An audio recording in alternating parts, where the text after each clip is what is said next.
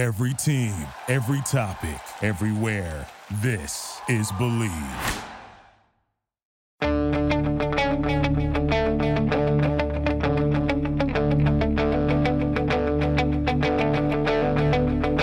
Ich warte seit Wochen auf diesen Tag und tanz vor Freude über den Asphalt. Als wär's ein Rhythmus, als gäb's ein Lied, mich immer weiter durch die Straßen zieht. Komm dir entgegen. Hello and welcome to Gegenpressing, the Bundesliga podcast. I'm Manuel Veth. He's Stefan Bienkowski. Stefan, how's it going? I'm doing very, very well, mate. Um, well rested, ready for another week of football. Looking forward to Celtic versus Leipzig, which will be on tonight when people are listening, most likely. So yeah, very much looking forward to that and another excellent weekend of German football. How are you? Good. Yeah, just got back to Canada last night. Um, was nice. Direct flight, Vancouver, Munich, no problem. Nine hours straight shot.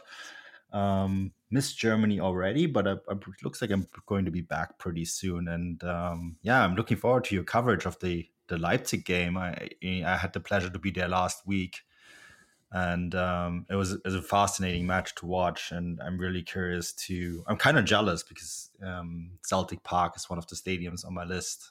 Hmm. uh, I think you you're going to witness quite a great atmosphere, which you probably know. I mean, you you were, you lived in Glasgow for so long. I've I've been to a few Champions League nights at Celtic Park, and I can honestly say they're pretty much unrivaled.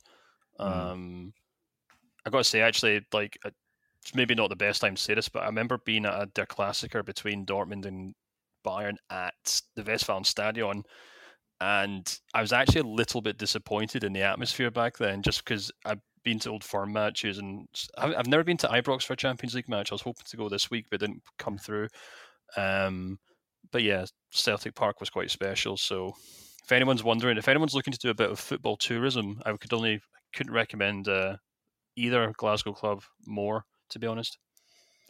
I, you know, Dortmund is great. It really is. And we're going to talk about it a little bit towards the end of the show because obviously we're going to cover the Ca- Klassiker. But for the Klassiker, you have to remember this is a manufactured rivalry. Exactly. Right? Yeah, exactly. and so it was fantastic for the Revier Derby. Absolutely incredible. When it comes to normal Champions League nights in German football, and I sound like a broken record, it's Frankfurt for me. Hmm. Yeah. Well, I must say I was at the Allianz Arena at the end of last season for their for the other Der Klassiker, and I was really impressed with the stadium there as well, the, Yeah. the home crowd there. So they, uh, you you wouldn't think as much because Bayern are obviously perceived as a super club, but their home fans know exactly how to sing and make a racket. yeah, the Südkurve is um, is getting often wrongly a bad reputation, I think. And the news, the, the, the way that uh, now that I've been back to the Allianz Arena and they lit it out differently, they have done some upgrades, looks fabulous. Like there's a picture that I shared on social, right, where it's just completely lit up inside red, Mm. and it looks dooming almost. Mm. And it's Um, obviously designed really well because like the yeah. sounds just echo off the roof, which curves in, and it's, it's tremendous. Really is tremendous stadium. It's gorgeous, and it's gonna get. I mean, this is kind of off topic, but it's gonna have the NFL soon, right? Mm. And there's rumors that it might actually get a permanent permanent NFL team, which would be just giving more money to Bayern. yeah. um, yeah, but yeah, the, before I mean another eight home games for the Munich Bavarians in another game called football, but that's completely off topic. We'll we'll we'll dive into that maybe when it comes. Um, but we'll have lots to discuss, and we should probably do it after this break. This episode of the Gegenpressing podcast is brought to you by Bet Online. Football is back, and Bet Online remains your number one source for all your football betting needs this season. You'll find the latest odds, matchup info, player news, and game trends. And as your continued source for all sports wagering info, Bet Online features live betting, free contests, live scores, and giveaways all season long. Always the fastest and easiest way to bet all your favorite sports and events like MLB, MMA, tennis, boxing, and even golf. Head to betonline.ag. Betonline.ag to join and receive your 100% welcome bonus with your first deposit. Make sure to use promo code BLEAV, B L E A V, BLEAV, B L E A V to receive your rewards. Bet online where the game starts. So yeah, Stefan, um, off the top, we need to talk about a coaching change happened just before we record this episode on Monday, Monday afternoon, German time, UK time, Monday morning, uh, Thanksgiving morning in Canada. Um, Pellegrino Matarazzo released um, of his duties in Stuttgart, and this is probably one of those coaching changes where the club was really heavily reluctant to do it. And when you mm-hmm. really read the statements that were released by the club, and they actually let um, they gave a statement to Pellegrino Matarazzo too in the press release, which is always an indication that you know if the coach is involved still in the press release that um, this is was something that the club really didn't want to do. Um, mm. Reluctantly released head coach Pellegrino Matarazzo after still being winless in the 2022-23 season. Um, five points after nine games. I think this is one of those things where everyone is very happy with the playing style. Everyone is really happy with the culture that the head coach has brought to the club. But results just mean that it was untenable to continue. And mm. um, it's it's kind of really similar to the, and we're going to talk about Alonso in a bit too, but it's kind of similar to the Seoane story, isn't it? That they felt like they had the right head coach, but because results weren't coming, sometimes you just have to do it. Yeah, it was a it was it seemed like a begrudging decision to make, and it, you know, with Seoane at Leverkusen, you know, everyone loved him. Everyone thought he was a very good coach, but it got to a point where they said there's just no real way to turn this around anymore, and mm-hmm. you're throwing good money after bad after a while. And I guess this is the same as Stuttgart. I feel like Matarazzo's probably a victim of circumstance more than anything else. I, mm. I dare say a, the club itself maybe thinks that as well, just because yeah the transfer window was pretty uneventful, except for the fact that they sold Mangala to Nottingham Forest. They've sold Kalajdzic to Wolves, and you know it's easy to kind of forget about Kalajdzic because he's obviously been injured since he moved, made the move to the Wolves. Um, but we were saying at the time, I know, I know, I certainly was that you know I thought that that was almost like a death sentence for Stuttgart, in my opinion. Mm. So important to them, even though he has been injured a lot last couple of seasons. But when he's played, he's been so key to everything they've done well, and he obviously gets the best out of their other key players like Silas and you know the fullbacks and the central midfielders and things like that. So after that transfer window, it seemed to me like Stuttgart were almost like a dead man walking, if you want to use that bizarre expression. Mm. Um, and I know they've been linked with a few interesting names. Hoeneß is an interesting one to be linked with because I thought he actually did a very good job last season. But yeah. um, looking at that, looking at that squad, I do kind of wonder, you know, what what can be expected of it. There's some decent players in there. Don't get me wrong, you know, but considering the kind of strength in the Bundesliga this season, um, and the fact that even Bochum seem to be still putting in a fight. Um, I really would be concerned for Stuttgart, and I wouldn't really envy the next guy who has to come in there. Yeah, I think the, the the one thing that people always have to remember about the Bundesliga is it's just 18 teams, right? The um, the likelihood of a big side going down is far greater than it is in any of the other um, top four leagues in Europe, um, mm. which you know does mean that the margin for error for a side like Stuttgart that could easily in a good year finish in the top seven, but in a bad year could get relegated is much smaller. Hmm. And um, I can, with that in mind, understand why they made this decision. And um, it is also interesting to know too, because Stuttgart is one of those teams that every year had a new manager. Matarazzo now lasted for hundred games, uh, a thousand days, um, hmm. which is long in, for Stuttgart um, in terms of Stuttgart. And I guess whoever comes in next, um, Adi Hütter is another name, right? Who I, I think is an excellent coach. Uh, maybe we're also going to get surprised. I mean, Stuttgart did surprise us by hiring Pellegrino Matarazzo in the first place, and maybe they're going to think completely outside of the box and do completely something different. Hmm. Um, Sami Khedira, the former um, World Cup winning central midfielder, is also um, part of the decision making process there. Uh, I mean, it'd be interesting to see if he has so, any sort of input into what's going to come next. Sven Mislintat, of course, the former Dortmund and Arsenal, um, what was it, head scout, right? Mm. He's now a sporting director there, and um, yeah, it's it's going to be interesting. I think there is some really good pieces in this side. Tiago Tomás is one, right, that have we have that we have highlighted, which just hasn't been going this year. Um, got sent off against Union Berlin. And um, I so I think there is some good pieces there. It's just someone needs to just come in and just kind of teach them how to score goals again. Hmm. Yeah, without doubt.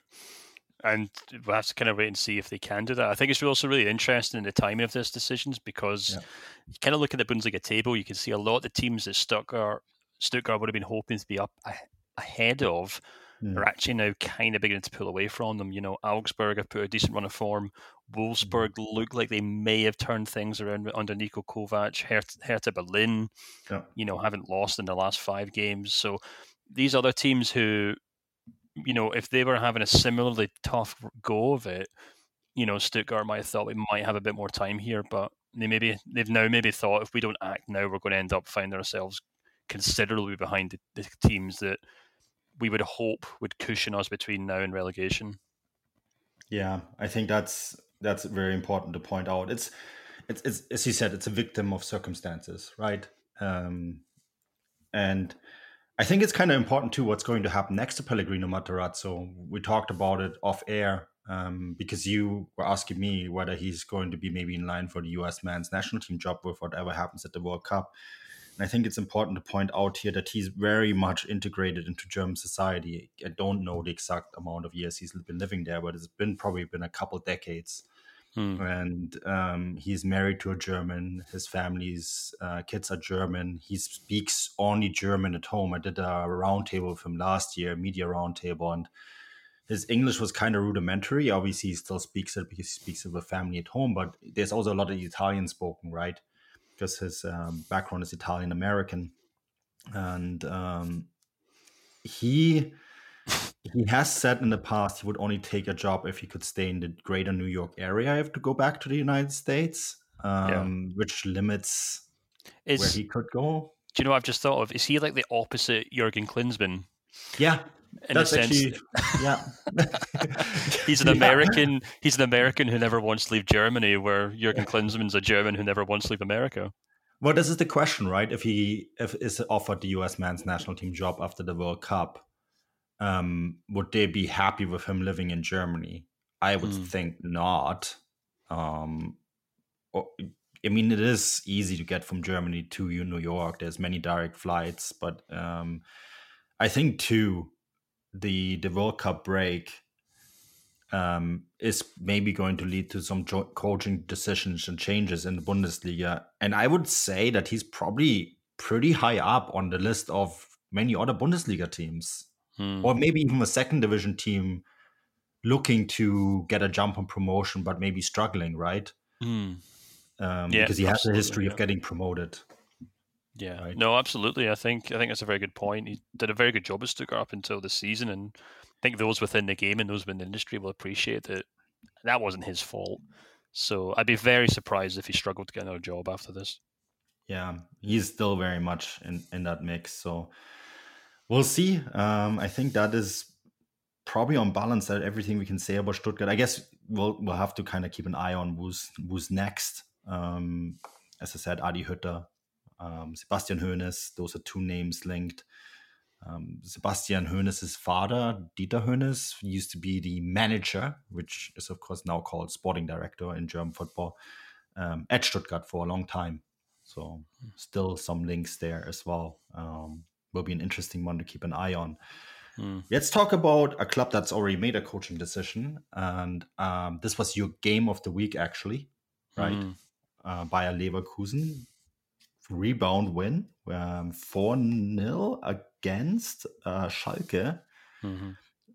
Um, I watched this game and I was very impressed and I was very keen on watching what Alonso would decide in terms of how he how he fielded his team. He went for a 3 4 3.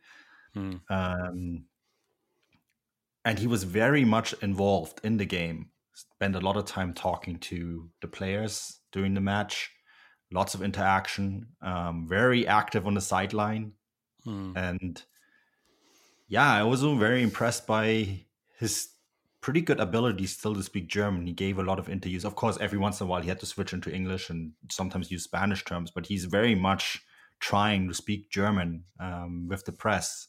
Hmm. I think overall, a very good reaction by Leverkusen under a new head coach, Xabi Alonso. Yeah, it was. It was. I mean, they blew Schalke away. Um, another match in which Schalke looked very ordinary, and I'm now beginning to kind of fear for them. That's the third loss in the bounce now.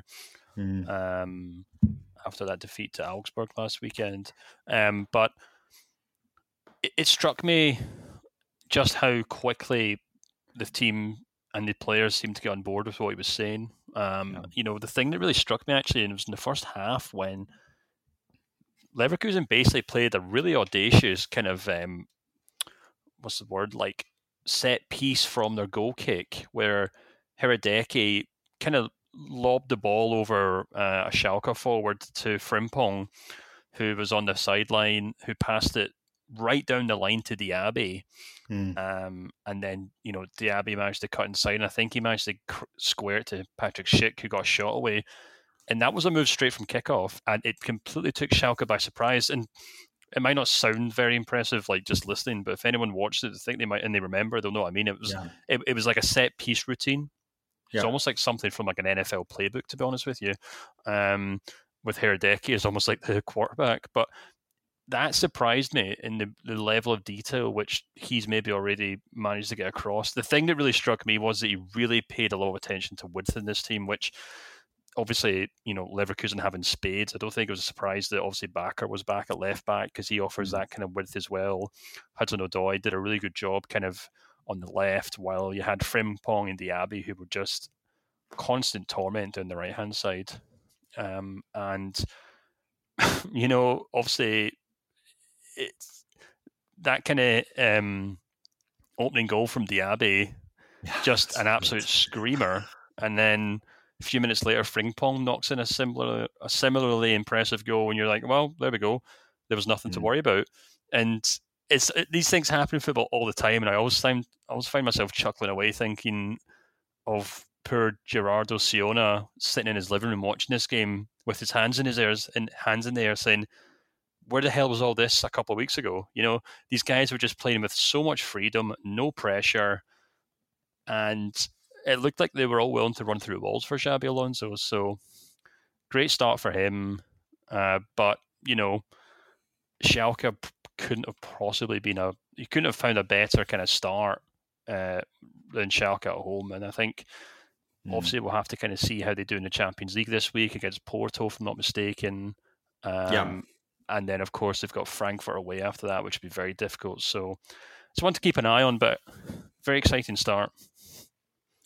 Yeah, I'm just really curious to see whether this like three four three is now the way going forward. And another thing that I noticed is that Paulinho was back in the squad, someone who they who was more or less on the verge of being sold and always had the talent, right? And a coaching change is always an opportunity for someone who has been on the fringe to come back in and um, reassert themselves. And uh, Paulinho comes in and scores off the Mm. bench.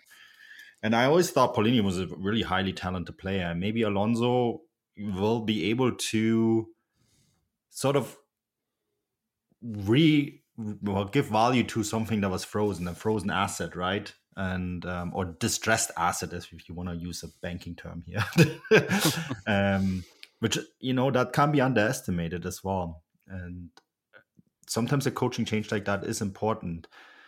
I think too that what I also really was impressed with Diaby was hugely impressive, right? He picks up a goal and two assists. Frimpong, I thought, was very good as well. And Callum Hudson-Odoi, he spent a ton of time talking to him as well. And if you're a Chelsea fan and you're sort of keeping an eye on um, how he's doing there, and there has been rumors about him possibly being recalled, right, because of um, Graham Mm. Potter mm, maybe having a different view of um, CHO than that Tuchel did previously. But if you're a Chelsea fan, you you're probably quite pleased by the way by the fact that Xabi Alonso is now there. And um, yeah, it's it's all really positive. And the other thing, this is this is something that we already touched on last week, right? It's also a really positive story for the league. I think the the media attention this has been getting, um, rightfully so, because of who Xabi Alonso is as a person, um, mm. is is really really great for the league.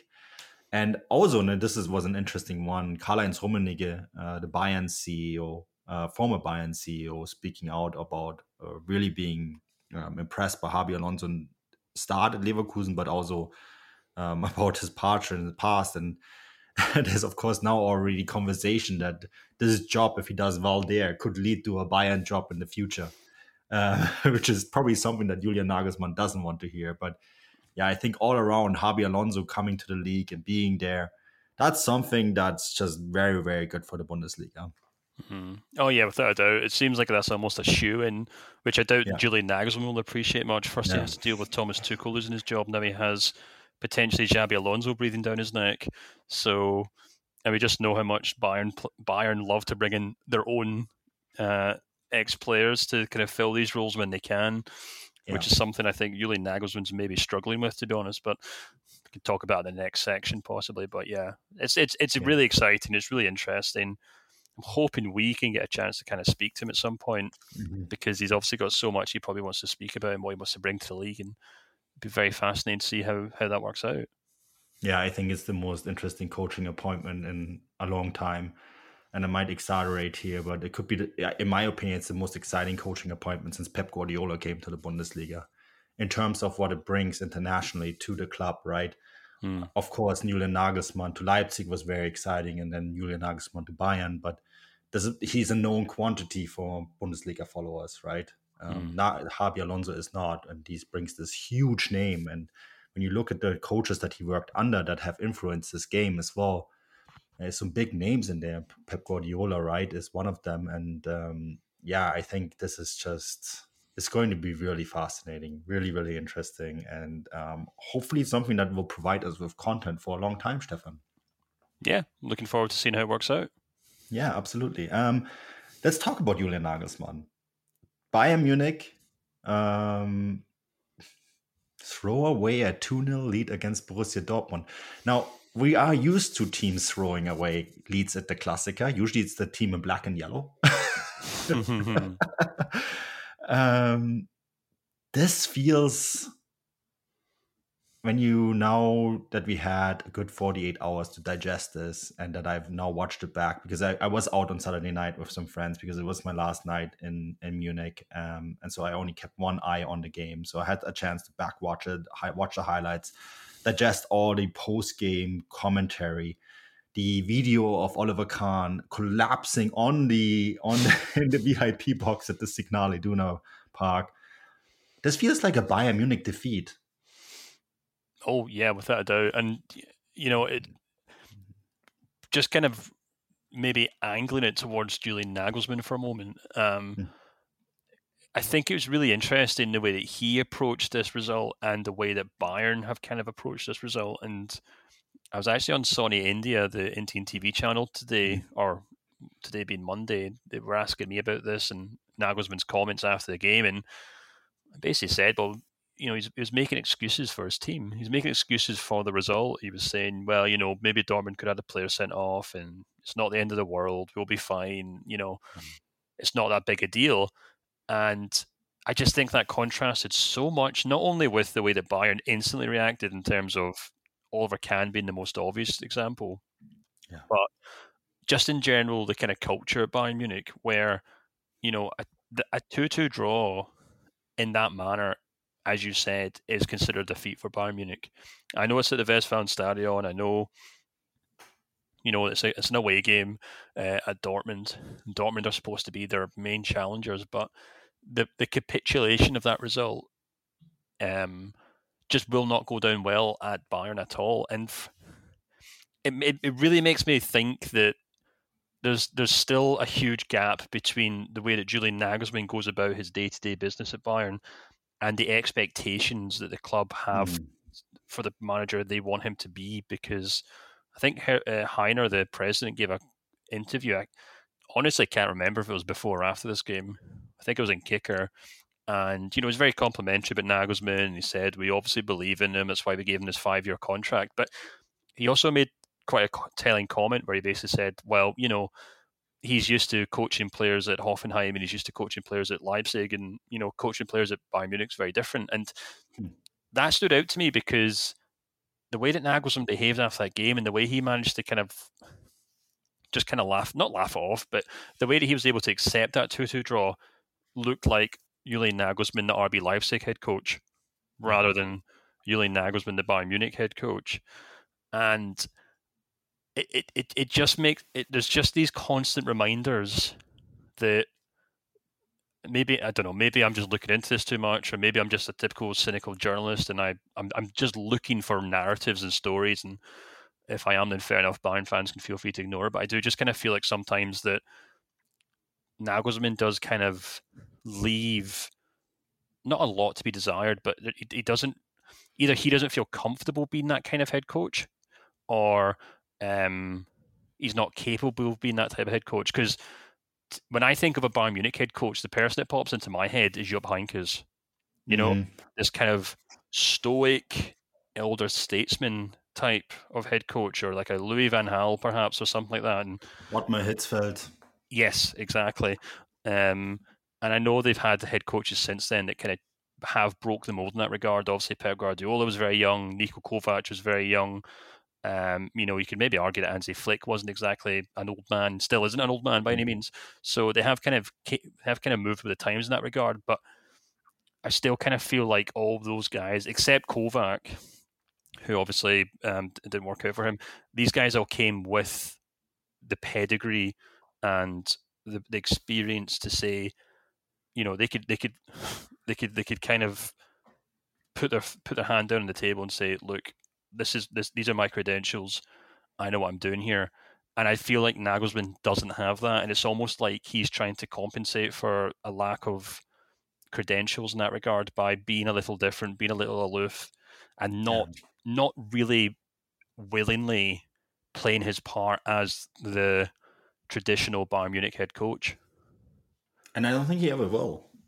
Mm. I hmm. think that's just not in his personality. Um, I talked to some people in and around the club, and also people who cover the club uh, full time, the beat writers, right, as you call them in in uh, stateside or North America. People who basically just cover one team, right? And um, there was definitely a sense that the way they feel about Nagelsmann, and obviously journalists have their grudges, right? It's just, especially those that work with the club day in and day out. Mm. But there was definitely a sense that they feel um, that Nagelsmann is a difficult person to work with. Um, and that this sense of them having a difficult time of working with him at time also goes um, is not just between them and the, the, the, coaching staff, but also between the coaching staff and those people further up the hierarchy. Hmm. There is also a sense, though, I think that the people at the hierarchy kind of are okay with it for now um, because they they they consider they, they knew that Nagelsmann was a project. I think that uh, in some ways they they uh, had this anticipation that there would be setbacks and failures and last year went really well for them, right? And this year uh, it's it's not going quite so well, which I think some people would also recognize is due to the club having lost several key players. Um, again, this year with Lewandowski, another one. So that that leads me to the next question. Really, like yes, Nagelsmann is very difficult, and yes, he's navigating um, probably the club's first real transitional period uh, real transitional period. I mean, they they sort of had a transition before, but it's now getting to a point where there's so many assets that have left the club hmm. and uh, being replaced by younger assets that it's this is maybe the point now where it's really becoming the one golden generation trying to hand it over to another and that's always very tricky right this is when it really becomes very difficult and where i'm getting in with with that is that maybe the club isn't any better than third place in the Bundesliga at the moment. Uh, while it's like enough in the Champions League because like yeah they're playing Pilsen isn't exactly the opponent that's going to hurt them. Hmm. And Barcelona are still in transition, and Inter Milan have their own problems. So maybe you know they're getting the results there because they're playing other teams that are facing the same kind of obstacles, hmm. and also playing a style that that favors them. Um, but maybe in the Bundesliga, maybe in the Bundesliga they are just at this sort of position, and they're maybe just a bit fortunate that Dortmund didn't have quite a start either, right? Hmm. But and I know it's still early. We're match day nine. Um, I have to remember Chris Williams always said you shouldn't start reading the table until match day 10. But the trend isn't exactly different. And this seems like a year where we could finally see it. Someone else could win this league. Yeah. Well, if we do wait till match day 10, it might not be any help, might not be any better for Bayern because they, are yeah. playing Freiburg next, so who could cause right. further anguish. And that's it's a very interesting point because if this continues, we're basically going to have to come to we're going to have one issue with two separate conclusions or two different ways of looking at it. I think the biggest issue for Bayern right now is that key players just aren't performing well. Um, yeah. They were dreadful uh, against Dortmund. I, I, really thought they were really dreadful. And I spent, I think I was texting you maybe during the match or someone about saying that, you know, yeah. Bayern are really, this is when they were obviously leading before the comeback. And I was saying they're really going to get away with this because they have been terrible. And you could basically go through that entire team. Gnabry was terrible. Leroy Sané shot aside, I thought was terrible and actually notably at fault for just not doing any tracking back in the final third of the game. Um, Sabitzer doing his best to get sent off. Goretzka, okay, he thought Goretzka was actually okay. Musiala I thought played well. Mane, mm. terrible again. Davies obviously injured. Uh, Upamecano and de Ligt, you know, struggle, uh, fine, nothing great. And I thought Manuel Neuer was kind of pretty average as well. And you know, and then Kingsley Coman comes on, gets himself sent off. Stanisic comes on, gets pulled apart by Adeyemi. Choupo-Moting brought on, useless as well. Joshua Kimmich, okay, one of the few bright lights. I actually thought if, if Bayern had gone on and won that game, I would have pegged it on Kimmich coming on at half time, to be honest with you. But mm. there's just too many players in this team that are not performing well. And, and haven't for a while. Yeah, exactly. So if Bayern still find themselves, say we get to the winter break for the World Cup, and there's now, and at that point, there's a huge, um, you know, break, and Bayern are still kind of lingering, um, around this area. Maybe they have moved into first place, but they're only one or two points ahead, or they're still behind Union Berlin or on par with Dortmund. That board are probably going to have to sit down and say either these players simply aren't good enough, or Julian Nagelsmann is not doing his job well enough. And even though I'm tempted to suggest and probably agree with you to a large extent that a lot of these players aren't good enough because, you know, you could say what you want about you know, anyone can go online, anyone can go on YouTube and Google Serge Gnabry goals or Leroy Sané goals, and these guys will look like mm. world beaters, but they're also notoriously inconsistent players. Yeah. Um, Sadio Mane has really struggled to kind of fit into this team, so there's no guarantee that he'll be able to do well. So you could argue, I think you could feasibly argue that Nagelsmann has a tough task to deal with here, but I do wonder if Bayern Munich might sit down and be like, well, there's Thomas Tuchel sitting right there. So you know, we could if if they think what's easier what's the easier thing for us to do here is it easier for us to replace the head coach, or is it easier for us to replace this, the entire front line? And I, I like most teams, I think they'll probably just opt to pay off Nagelsmann and bring in Thomas Tuchel if that's where we still are in a month or two's time. Yes, it's, that's a 25 million euro investment sunk. yeah. Um, I, I don't know. I I can't. I think. I think that Nagelsmann would survive even missing on the title once. Hmm. Yeah, I think the Champions League's a key one, isn't it? Yeah. This I this think... all this all depends on how they do in the Champions League. Yeah, I agree, and I mean they're obviously they're going to get easily qualified from this group. Um, they could qualify as early as this week, mm. and I guess they will, um, because Inter and Barcelona haven't exactly looked fantastic either. And um, you know, I, I, win against. I think mathematically, a win against Viktoria Pilsen will be enough. Um, mm. So that should do that, and then he has until um, the spring, right, when the Champions League resumes. and mm. um, they have looked great there.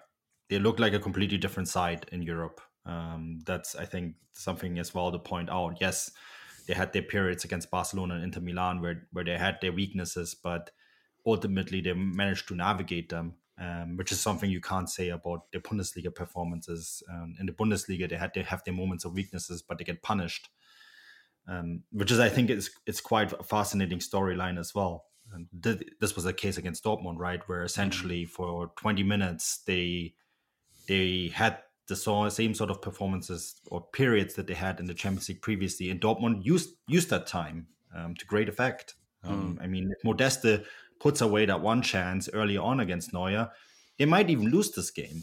Yeah, yeah. Oh yeah, of course. And like I actually looked at their XG during the match, and it was actually both teams had very minimal XG actually in this regard. So it's not mm. as if Bayern really thumped them. Um, it's it's it's really tricky. It's really tricky. I'm not I'm not by no means am I advocating that Bayern should be sacking Nagelsmann. I think yeah. I think he will probably benefit from the fact that the last 16 round isn't until February. Um, you know, if we if they had condensed the Champions League to the point where a couple of the knockout games would have been before the World Cup, then I think he may have been in trouble because he could have came up against a Manchester City or you know whatever mm-hmm. else.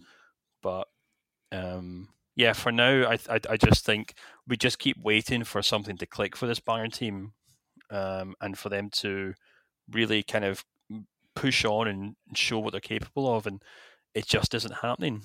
And it's yeah. uh, and all along the way, you're having people constantly talk about why whether they should be signing number nine, and uh, that's just, I guess that's just the way it is at Bayern Munich. If you're not winning every game, you're you're basically you go from top to bottom very quickly. You really worried if you're Tottenham Hotspur at this moment. this club is coming after your number nine, um, and they're coming after him hard. Um, I wouldn't even be surprised if they accelerate the process during the World Cup. Hmm. You know, well, that's a traditionally a period when teams do do this kind of stuff. Yeah, well, to kind of flip it back to back towards Dortmund, if Moukoko keeps doing what he's doing, they might be signing him in January. He's been good. Mm. Um, you know, he and I, I, we need to point this out. We've been critical of Moukoko at the beginning of the season, mm-hmm. but he's really turned it on. Yep. He's really looking like the talented number nine, uh, mega talented number nine that many people reckoned he would become. Um, I guess he's still so young. He's only 17, right? Mm. Um, has he turned 18 yet? Uh, I don't think so. I can tell yeah. you right now. I've been told that he turns 18 in, in November. Okay, so I've been told watch his 18th birthday when it comes to a contract renewal at Dortmund. yeah, I'm not surprised. He's he has he has been great. He was I thought he was outstanding in the Sevilla game. Um, and you're absolutely right. We we were kind of critical. I was we were, we were we were concerned about whether he had the physique to kind of play as a true number nine mm-hmm. um, in the way that Sebastian Haller was obviously signed to do and Anthony Modeste was then signed to do. Um, but he's had a decent run of games and he's he's been outstanding. I thought he was a bit quiet moments in this Bayern game, but as soon as Modeste came on, as soon as he had someone to play off of, he was excellent. Yeah. And that and that kind of that movement for that goal with alongside Modeste was just exceptional. Um, hmm. And yeah, and you know, as, as I was saying on Twitter, if he keeps going like this, then you know, there's no reason why he shouldn't be going to the World Cup with Germany because they they have hardly any number nines, and he is as true as a number nine as you're going to find. Uh, he scores a goal every 88 minutes at the moment. Yeah, that's what you do, want. Do, right? do, you know? Do you know who he reminds me a little of? He reminds me of like a young Michael Owen uh, in the sense that he's quite a small figure, but he's got that pace and he likes to play off players, and he just he just bounces off defenders, and he's got that incredible finishing. Um, mm. I hmm. mean, that goal he scored against Bayern was not an easy finish from the kind of angle that he hit, he hit it from. He's good um, in the air too, despite only being just under six feet, um, or one meter seventy nine if you prefer centimeters. He's hmm. quite good in the air, actually. He scored a beautiful header against Schalke, right? Hmm. Yeah, absolutely. Um, yeah, he's five eight, so he's a wee bit he's a bit shorter than six foot, but yeah, he's because he's quite a small player. But no, mm. it, it's and he's and he couldn't have come on at a better time for Dortmund because they were really struggling to Modeste. Don't want to really hammer that point home too hard because he obviously got his goal against Dortmund, but or sorry, against Mm. Bayern. But that miss that he put in Oh, just beforehand, you know, it was if it was written in the stars, and you were just kind of thinking, "Gosh, this is just not going to work out for him at all at Dortmund." Uh, but you know, maybe that goal will kind of spur him on, and then Dortmund suddenly have two strikers in form who are raring to go. they feel like the winners of this game um, Mm. in many regards, and this is a good transition to actually talk about the positive side of the story, which is Borussia Dortmund. And uh, I thought that that equalizer, it wasn't. It was an extremely difficult goal to score. First, Adeyemi puts it in the box, right, right where Schlotterbeck is, and Schlotterbeck taking the time to stop the ball, taking a step himself behind the the goal line, and then that cross pinpoint cross over the defense to where Modeste was at the far post. That was an extremely difficult play. And it underlines what you said last week that Schlotterbeck is an excellent footballer who still needs to learn how to become a defender. Mm. Um, because he is an incredible good footballer. His passing is uh, insanely good. But I think that as as much pressure as Dortmund were under, and you know this is often goals then come from hail mary plays, but that was actually a well, very well constructed goal overall. Mm. And I think that is actually something that you don't see in situations like that very often. Um, of course, Bayern Stanisic doesn't look very very good in that in that defensive play either. Um, and Neuer, He's, he was out, out of position, to be fair to the kids. yeah, yeah, he's out of position, right? Um, but I mean, overall, for Dortmund to get a result like that, the reaction of the goal, the the fact that they feel now that, and this is, I think, the big takeaway from this game is that even though it was a late comeback, it does feel like they're on par with Bayern, Mm. Yeah. and, Yeah, absolutely. And I actually thought for large chunks of the game, Dortmund looked. I thought they looked at the better team in the first half. Mm. Um, Obviously, you know the Goretzka goal kind of comes from nowhere, and then there's a kind of double whammy in the second half when Sané hits a shot that Meyer really should be saving. And obviously, if Kobel's in there, then he probably does make that save. But Yeah. um, they it, it's it's it's really interesting to see what's happening at Dortmund right now because kind of touched about this in my newsletter this week that the underlying stats haven't really changed for Dortmund just yet, but Terzic is obviously like he feels like there's a degree of momentum in the team. He was, and to kind of contrast this with the way that we were talking about Nagelsmann's comments after the game, Terzic was very much happy to kind of gloat about the the fact that the players have bought into his system and the fact that hey, hmm. You know, we might concede a few goals here and there, but at least everyone's running 100 miles an hour and we're scoring goals and we're having fun. You know, Mm. very different from Nagelsmann's kind of demeanor after the match. So he thinks, certainly thinks that things are beginning to, you know, f- fall into place for him.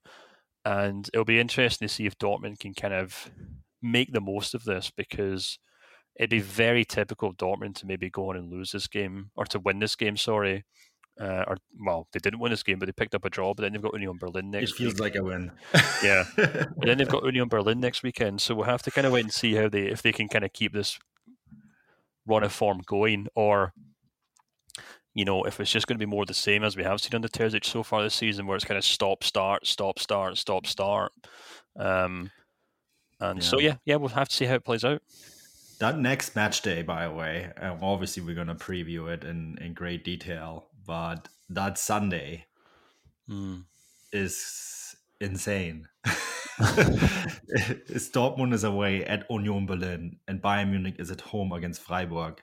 That doesn't sound like a lot when you take it into the context of ahead of the season, but that's first against third Mm. and uh, second against fourth in this league, which As they know, would say in the Premier League, a Super Sunday. It's a super Sunday. It's a it really is, and I think it's not false advertisement to call it that. Mm. And I think for both of those teams, it's going to be really interesting to see what lessons they're going to take away from the match on Sunday and how they're going to translate them to the game. Uh, sorry, on the game on Saturday to translate them to the matches on Sunday because both Union Berlin and Freiburg, who, who I'm going to write my newsletter on based on uh, my visit to the club and the city on Friday and uh, Thursday and Friday last week.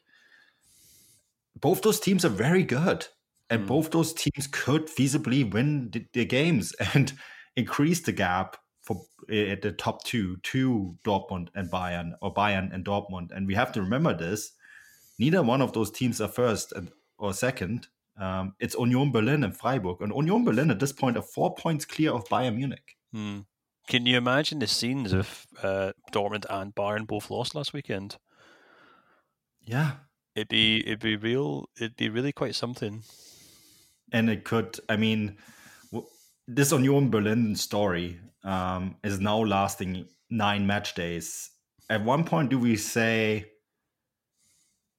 there is something here? Hmm. Yeah.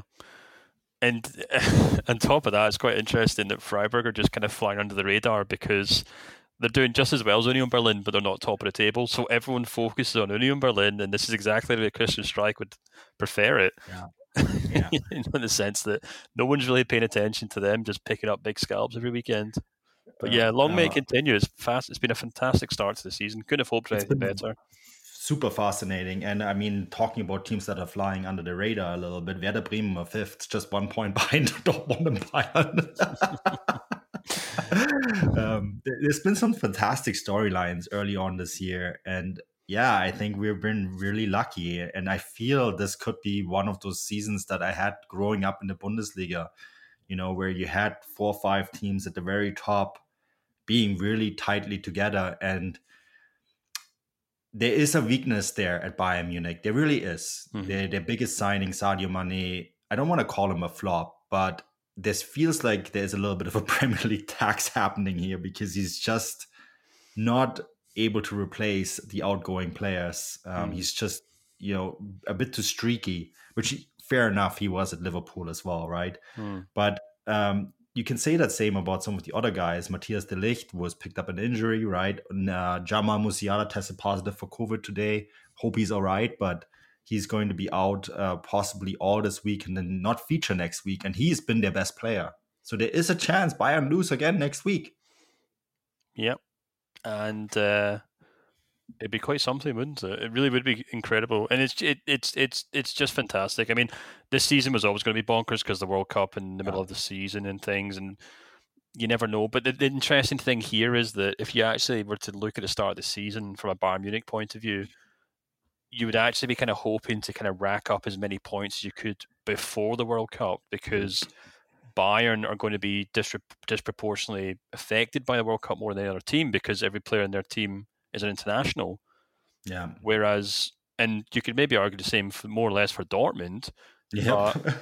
Union and Berlin and Freiburg, they do have a number of internationals, but not to the same anywhere near to the same extent as Bayern or Dortmund. So we might actually find that this season actually even though they're ahead right now, they might actually pull away in the second half of the season because they've got much fresher squads. So the the fun may only be getting started. Yeah, and that Union have the second best goal differential other than Bayern. Hmm. Um, yeah, it's it's it's hugely fascinating, and I think if you're in Union Berlin, you almost actually hope that uh, Greg Berhalter remains blind and don't call up doesn't call up uh, Jordan um, because they probably want him rested when, when it all reboots, right? Um, in in January, but it's it's hugely fascinating. We're very lucky with the storylines, the way they have panned out, and I I think if you are new to the league, you might have joined and following the league uh, at just the right time because it's been chaos. long may it continue. um, I think that wraps it much up for this week, Stefan, unless we have anything else that you want to um, point out, discuss. I think we're pretty much set. No, thoroughly enjoying the fun and long may it continue.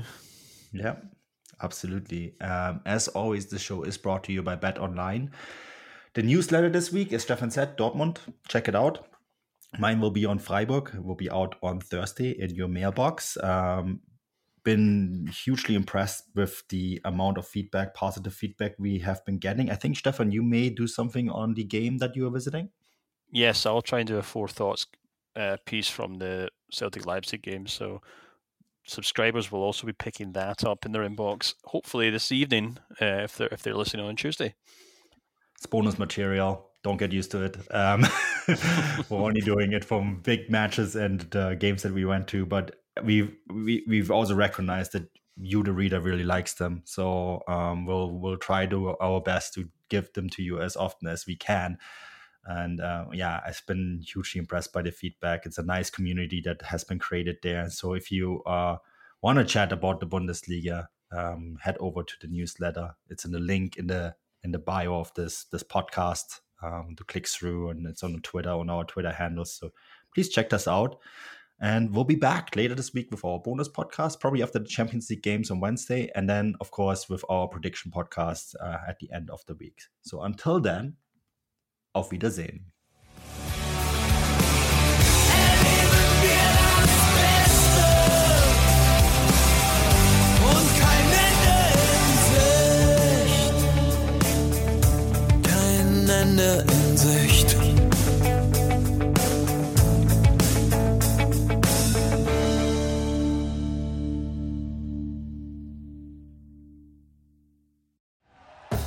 Thank you for listening to Bleav. You can show support to your host by subscribing to the show and giving us a five star rating on your preferred platform.